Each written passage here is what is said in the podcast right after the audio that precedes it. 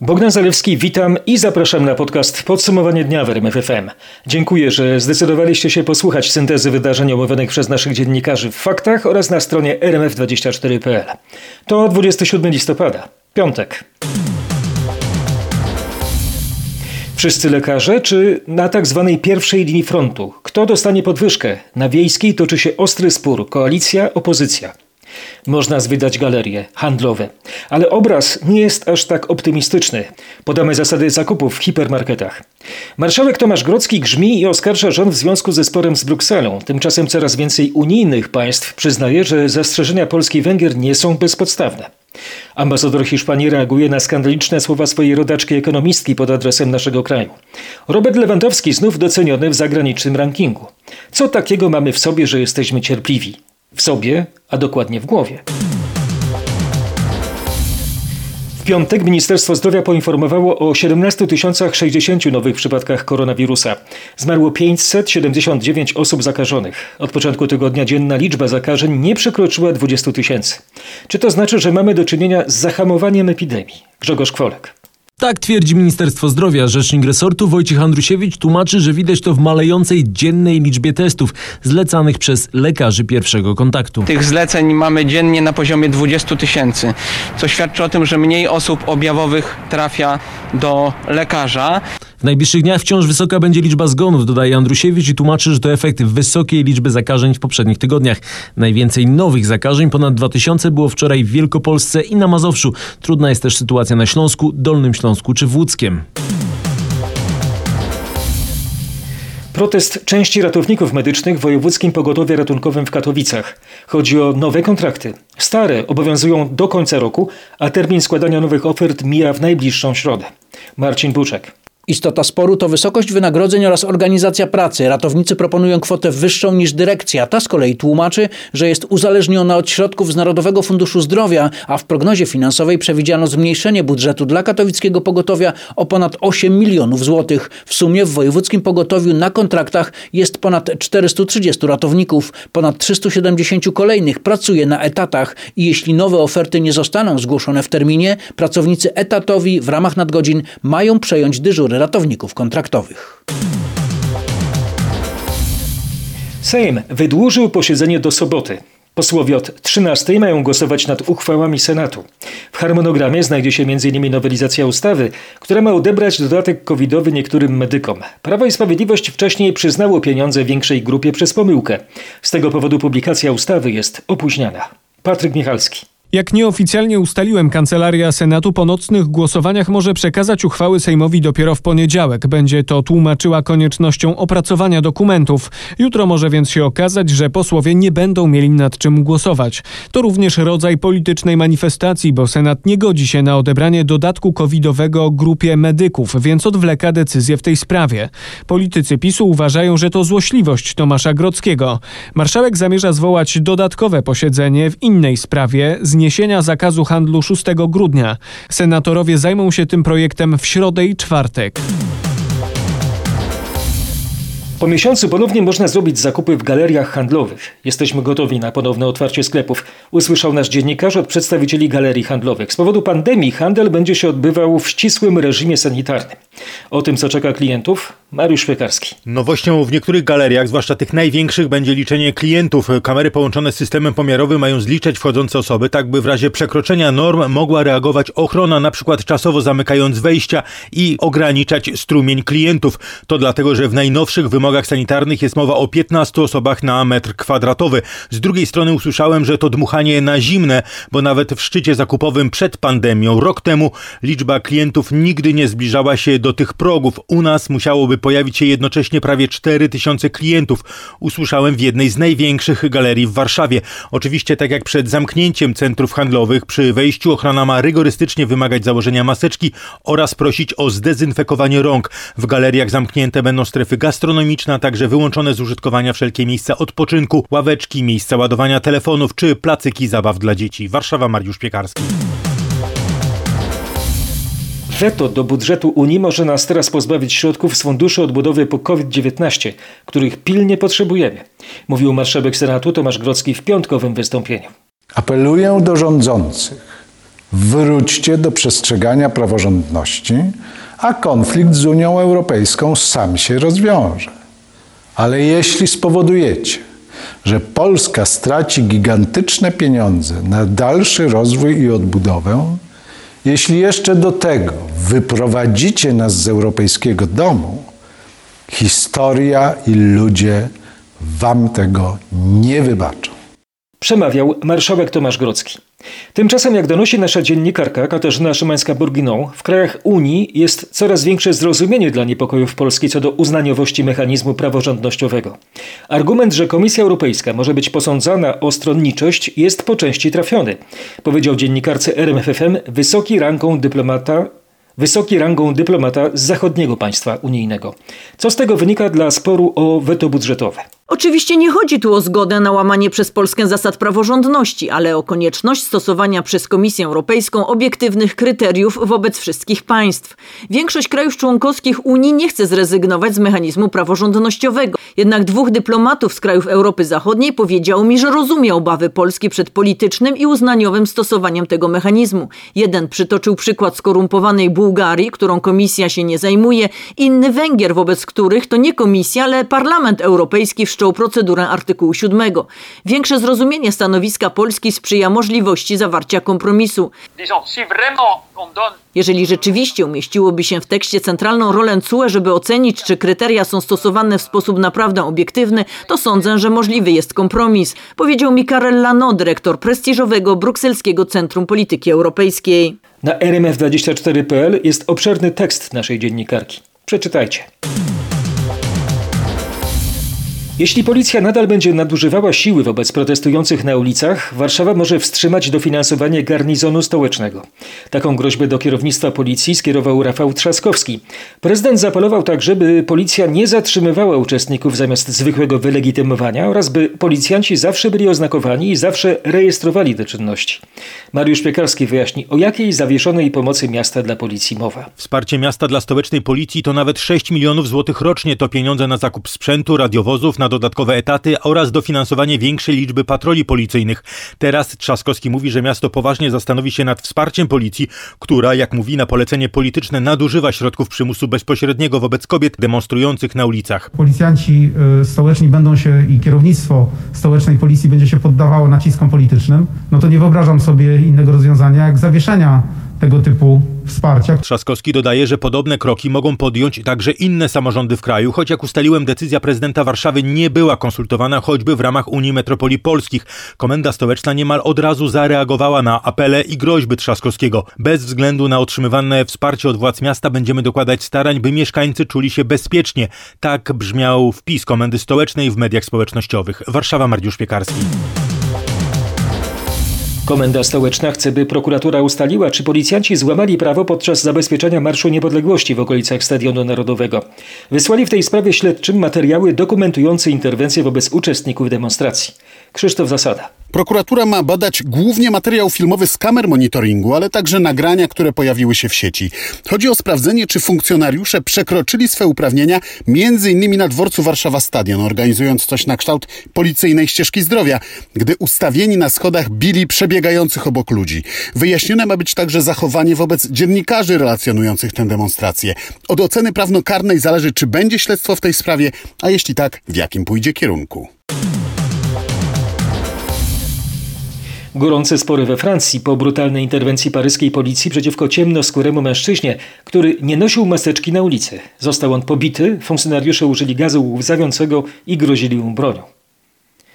Został on pobity, funkcjonariusze użyli gazu łzawiącego i grozili mu bronią. Ciemnoskóry producent płyt raperów twierdzi, że kiedy wchodził do studia nagrań bez maseczki, policjanci rzucili się na niego i zaczęli go bić. Zapewnia, że chodziło o atak rasistowski. Funkcjonariusze, którzy zostali zawieszeni przez szefa MSW, przedstawiają jednak zupełnie inną wersję wydarzeń. Mężczyzna bez maseczki palił na ulicy Haszysz. Kiedy policjanci próbowali go zatrzymać, odepnął jednego z nich, uciekł i usiłował się zabarykadować w studiu. W czasie bijatyki wielokrotnie próbował chwycić pistolet jednego z funkcjonariuszy.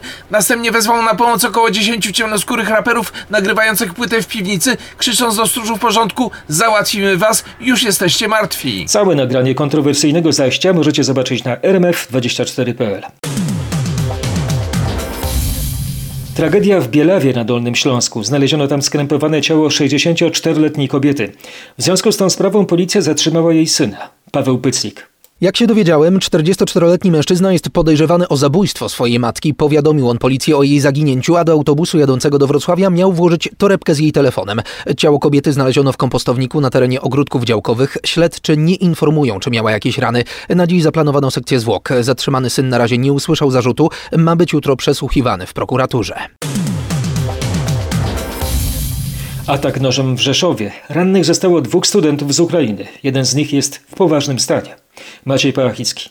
Do zdarzenia doszło w mieszkaniu wynajmowanym przez trzech młodych Ukraińców. Jak się nieoficjalnie dowiedzieliśmy, jednego z nich nieprzytomnego znaleziono w mieszkaniu, drugi z wieloma ranami od noża znajdował się przed blokiem. W mieszkaniu widać było wyraźne ślady walki. Policja ustala, czy doszło do bójki między tymi dwoma studentami, czy też uczestniczył w niej może ten trzeci, którego do tej pory nie odnaleziono. Znamy terminy systematycznego likwidowania zakładu produkującego zapałki w Czechowicach-Dziedzicach. Decyzję o zamknięciu fabryki podjęto z powodów ekonomicznych. To ostatni w Polsce zakład produkujący zapałki. Poza nim w Europie podobna fabryka działa jeszcze tylko na Węgrzech. Marcin Buczek.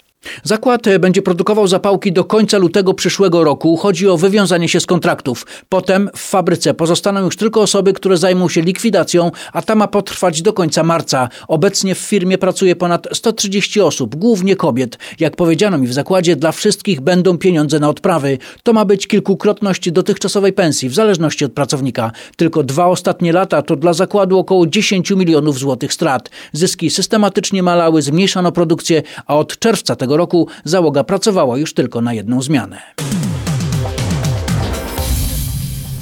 Uwaga studenci, jeśli w tym roku akademickim zamierzaliście studiować w Wielkiej Brytanii, ale z powodu koronawirusa jeszcze nie wyjechaliście na wyspy, czekają Was dodatkowe opłaty. Bogdan Frymorgan. Wraz z nadejściem nowego roku kończy się okres przejściowy Brexitu. Jeśli do tego czasu studenci z Unii Europejskiej nie wjadą na wyspy, będą musieli zapłacić swej uczelni ponad 800 funtów, ponieważ po upływie tego terminu nie mogą już ubiegać się o tymczasowy status osiedlonego, który daje im takie same prawa jak Brytyjczykom, mogą zostać obciążeni kosztami administracyjnymi i ubezpieczenia na taką właśnie kwotę. Od 1 stycznia międzynarodowe karty opieki medycznej przestaną obowiązywać na wyspach. Pandemia koronawirusa i związane z nią zmiany w trybie nauczania zniechęciły wielu studentów do rozpoczęcia roku akademickiego w październiku. Jeśli dalej będą zwlekać, przełoży się to na dodatkowe opłaty. Polska i Polacy zasługują na najgłębszy podziw i współczucie za ogrom cierpienia doznanego podczas II wojny światowej. W ten sposób ambasador Hiszpanii w Polsce, Francisco Javier Sanabria, odniósł się do nikczemnego, jak podkreślił komentarza hiszpańskiej ekonomistki. Chodzi o czwartkowy wpis Inmaculady Martinez na Twitterze. Och Polsko, pozwoliliście nazistom zamykać Żydów w gettach, budować i prowadzić obozy koncentracyjne, a teraz zasłaniacie się fałszywą ochroną życia. Nie macie prawa do zarządzania ciałami kobiet. Trzymajcie się z daleka. Czasie prezydentury Joe Bidena wszyscy ci, którzy chcą osłabienia europejskiej integracji, będą wyraźnie słabsi. Będą mieli z nową administracją USA naprawdę sporo kłopotów. Możemy się z tego cieszyć, nawet jeśli może to oznaczać kłopoty dla polityków w Polsce, ocenił były premier Donald Tusk. Były szef Rady Europejskiej, obecnie przewodniczący Europejskiej Partii Ludowej, wziął w piątek udział w debacie online na Uniwersytecie Jagiellońskim pod tytułem Demokracja czy autorytaryzm po amerykańskich wyborach. Jeszcze tylko Rosja, Chiny i Polska nie pogratulowały zwycięstwa przyszłemu prezydentowi Stanów Zjednoczonych. Watykan także wstrzymuje się z oficjalnymi gratulacjami, jednak papież Franciszek złożył je już osobiście w rozmowie z Joe Bidenem dwa tygodnie temu. Polska, mimo że depesza gratulacyjna jest gotowa, nadal zwleka z jej wysłaniem. Tomasz Skory. To niezrozumiałe nawet dla osób z Pałacu Prezydenckiego, wskazujących, że rzecz leży w kompetencjach zajmującego się sprawami zagranicznymi ministra Krzysztofa Szczerskiego. Ten sam już złożył gratulacje nawet kandydatowi na sekretarza stanu Antonemu Blinkenowi, przyszłego prezydenta jednak pomijając. Sytuacja jest tym dziwniejsza, że prezydent Duda pogratulował Joe Bidenowi na Twitterze nie wyboru, ale udanej kampanii, a Szczerski w jego imieniu deklarował, że depesza gratulacyjna jest gotowa, ale cytuję, czekamy na odpowiedni moment, żeby ją wysłać. Źródła w Pałacu Prezydenckim prezydenckim zwracają uwagę, że gratulowanie teraz wyboru na Twitterze byłoby już groteskowe, a czekanie z gratulacjami na oficjalną nominację kojarzą z powściągliwością tak zwykle postępującej królowej brytyjskiej. Zupełnie inaczej niż wszyscy ci, którzy wskazują, że dokładnie tak poza Polską zachowują się już tylko Rosja i Chiny. Za oceanem Czarny Piątek, dzień wielkich wyprzedaży, głównie w internecie, zauważa Paweł Żuchowski. E, Tak, z powodu epidemii i lokalnych restrykcji handlowcy stawiają na sprzedaż w internecie, choć tradycyjnie nie brakowało ludzi, którzy w oczekiwaniu na promocję spędzili godziny w kolejce, to jak wynika z prognoz, to będzie pierwszy czarny piątek, kiedy więcej Amerykanów zakupi produkty w internecie niż w tradycyjnych sklepach. 58% deklarujących udział w Black Friday mm, Amerykanów na wyprzedaży zamierza polować w internecie. Reszta ankietowanych twierdzi, że planuje osobiście wybrać się mm, dzisiaj do sklepów. Najbliższy weekend w USA to oficjalny początek bożonarodzeniowego sezonu i świątecznych ofert. W poniedziałek natomiast Cyber Monday, dzień wyprzedaży w internecie. Z Waszyngtonu Paweł Żuchowski. Otwarcie Wielkiego Centrum Handlowego w Rzymie w piątek, na które przybyły tysiące ludzi, wywołało polemikę, bo naruszono tam przepisy sanitarne o dystansie społecznym. Ostro krytykowana jest burmistrz Virginia Raggi za wydanie zgody na to wydarzenie podczas pandemii. Rzymianie zapomnieli o koronawirusie i ruszyli na podbój sklepów, podkreślają włoskie media, relacjonując to, co zdarzyło się w dzielnicy Laurentino. W otwartym tam centrum handlowym jest ponad 150 sklepów oraz 40 barów i restauracji. Do niektórych najbardziej popularnych sklepów odzieżowych ustawiły się długie kolejki. Od samego rana przybywały tam ogromne tłumy, a w trakcie oblężenia sklepów tworzyły się skupiska ludzi zabronione w pełni kryzysu sanitarnego. Docieramy do tych, którzy wpadli w spiralę nieszczęść, tak mówi w RMF FM Joanna Sacik ze Szlachetnej Paczki. I dodaje, że na pomoc czekają konkretne rodziny i samotne osoby. Na przykład pan Stanisław, który marzy, żeby jeszcze chociaż raz w życiu zagrać na akordeonie. Pomożecie panu Stanisławowi to marzenie zrealizować? www.szlachetnapaczka.pl Państwo tam wchodzą, wybierają pana Stanisława i organizujemy się w jakiś sposób, e, robimy zrzutkę na akordeon. Nie takie rzeczy w paczkach się e, znajdowały. Ja co roku dostaję e, zdjęcie, w tym roku też dostałam. Kury, e, która nosi moje imię, ponieważ e, z wieloma, wieloma wolontariuszami złożyliśmy się na kilkadziesiąt kur. Kura o imieniu Joanna. Dokładnie tak. Gdzie ta kura tam, jest? Gdzieś tam w Wielkopolsce. I rzeczywiście co roku wolontariusze odwiedzają tą starszą panią i co roku robią zdjęcie i pamiętają o, o tych wszystkich, którzy na te kury się składali. Więc nie takie rzeczy jak akordeon były w szlachetnych paczkach. Joanna Sadzik i Marcin Zaborski. Zobaczcie więcej na rmf24.pl. Robert Lewandowski zwyciężył w pierwszej edycji plebiscytu hiszpańskiego dziennika AS i organizacji World Football Summit na piłkarza roku 2020. Lewandowski przesłał organizatorom podziękowania za wyróżnienie. To dla mnie zaszczyt zostać piłkarzem roku dziennika AS i WFS. Mam nadzieję, że ludzie w Hiszpanii mają się dobrze. Proszę, dbajcie o siebie i o swoich bliskich. Do zobaczenia wkrótce na stadionach znów pełnych kibiców. Dawid Kubacki wygrał kwalifikację do konkursu Pucharu Świata w fińskiej Ruce. W sobotnim konkursie wystąpił łącznie sześciu Polaków. Wysoką lokatę zajął także Piotr Żyła, był piąty. Kamil Stoch zamknął czołową dziesiątkę, choć skakał w trudnych warunkach przy tylnym wietrze. Bardzo dobry skok, ale naprawdę miał e, trochę za dużo stylu z takim skokiem, e, bo skok był bardzo dobry i skończył w końcu w dziesiątej i możemy być też tego zadowoleni. Komentował trener Michał Doleżal. Z awansem także Klemens Murańka, Andrzej Stękała i Paweł Wąsek. W Ruce sezon rozpoczęli także specjaliści od biegania na nartach. Dobrze w sprincie techniką klasyczną spisała się Monika Skinder. Zajęła 16 miejsce, choć ostatnio miała przerwę w treningach. Spędziłam niestety 10 dni na kwarantannie, gdy dziewczyny już poleciały do Finlandii, mogły się przygotowywać, więc myślę, że to jest taki dobry prognostyk i to pokazuje, że ta praca, którą wykonaliśmy w sezonie przygotowawczym idzie w dobrą stronę i trenerzy wiedzą co robić, abyśmy właśnie osiągały takie rezultaty. W Finlandii także biatloniści i biatlonistki. W sobotę w Kontiolahti rusza Puchar Świata. Nasze zawodniczki trenują tam już od blisko trzech tygodni. Przyznam szczerze, że tak naprawdę troszeczkę obawiałam się tego wyjazdu do Kontiolahti na tak długo, jednak takie pobyty w miejscu, gdzie później jeszcze zostajemy praktycznie przez e, około, nie wiem, 10 dni na starty, może troszeczkę przytłaczać zawodnika ze względu na tak długi okres pobytu w jednym miejscu. E, aczkolwiek ten czas leciał mi tak szybko, że nawet nie jestem w stanie powiedzieć e, kiedy. Przepracowaliśmy go myślę, że naprawdę pożytecznie rośnie. Mówiła jedna z liderek reprezentacji Kamila Żuk. Co najmniej do następnego weekendu w Polsce utrzyma się ochłodzenie, wynika z najnowszej prognozy Instytutu Meteorologii i Gospodarki Wodnej. W sobotę temperatura na południu kraju spadnie nawet do minus 7 stopni. W wielu regionach pojawi się śnieg. Na północy i powiedzmy w centrum kraju będzie to raczej deszcz z takim lekkim śniegiem, a im bardziej na wschód kraju i południe, tam e, ten deszcz ze śniegiem jeszcze będzie przechodził w sam śnieg. Utrzyma się ten śnieg przez e, kilka dni.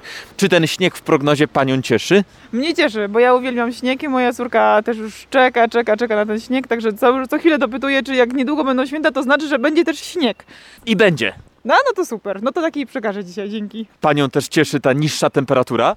Jakby tak, bo zaczęłam y, z mężem morsować, y, więc jakby temperatura jak najbardziej na plus dla nas. Mimo, że ujemna. Miło, że tak, tak, że pomału ujemna. Z mieszkankami Warszawy oraz dyżurnym synoptykiem Grzegorzem Walijewskim rozmawiał nasz reporter Michał Dobrowicz. A dokładną prognozę na najbliższe chłodniejsze dni mamy na rmf24.pl. Czas na gorące fakty kulturalne w RMF FM. Zaprasza Malwina Zaworowska. Na początek spektakl o mitycznym królu Brytanii. A mowa o Królu Lirze. Spektakl w reżyserii Anny Augustynowicz będzie można zobaczyć dziś w sieci w ramach kończącego się festiwalu szekspirowskiego.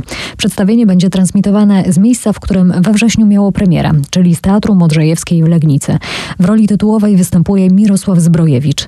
Król Lir to mroczna, pełna intryg tragedia. Sztuka o rozpadającym się świecie, uznawana za jedno z największych dzieł Williama Szekspira. Początek transmisji o 19. A jutro też w sieci premierowy pokaz spektaklu baletowego Exodus zespołu pieśni i tańca Śląsk. Twórcą przedstawienia jest Michał Zubkow. Widowisko jest oparte na stylistyce tańca współczesnego i ludowego. Spektakl, któremu towarzyszy muzyka Wojciecha Kilara, ukazuje świat i życie jako podróż w poszukiwaniu szczęścia, zaspokojenia własnych pragnień i bliskości drugiego człowieka. Początek transmisji jutro o 19 na profilu zespołu pieśni i tańca Śląsk na Facebooku oraz na kanale YouTube. W niedzielę rusza online Międzynarodowy Festiwal Filmów Młodego Widza Ale Kino. Program, w którym jest prawie 120 filmów dla dzieci i młodzieży, przejrzała nasza dziennikarka Katarzyna Sobiechowska-Szuchta. Te filmy pochodzą z 35 krajów z całego świata, z Belgii, Nepalu, Izraela, Korei Południowej czy Iranu. To jest jeden z najstarszych w Europie festiwali filmowych, który od lat gromadzi młodych widzów. W tym roku będzie online. Jednym z najważniejszych wydarzeń tegorocznej sekcji konkursowej ma być polska premiera filmu Czarny Młyn Mariusza Paleja. Cieszę się, że festiwal się odbywa w tej eksperymentalnej e, formule. Mówi reżyser. Filmy można oglądać do 6 grudnia.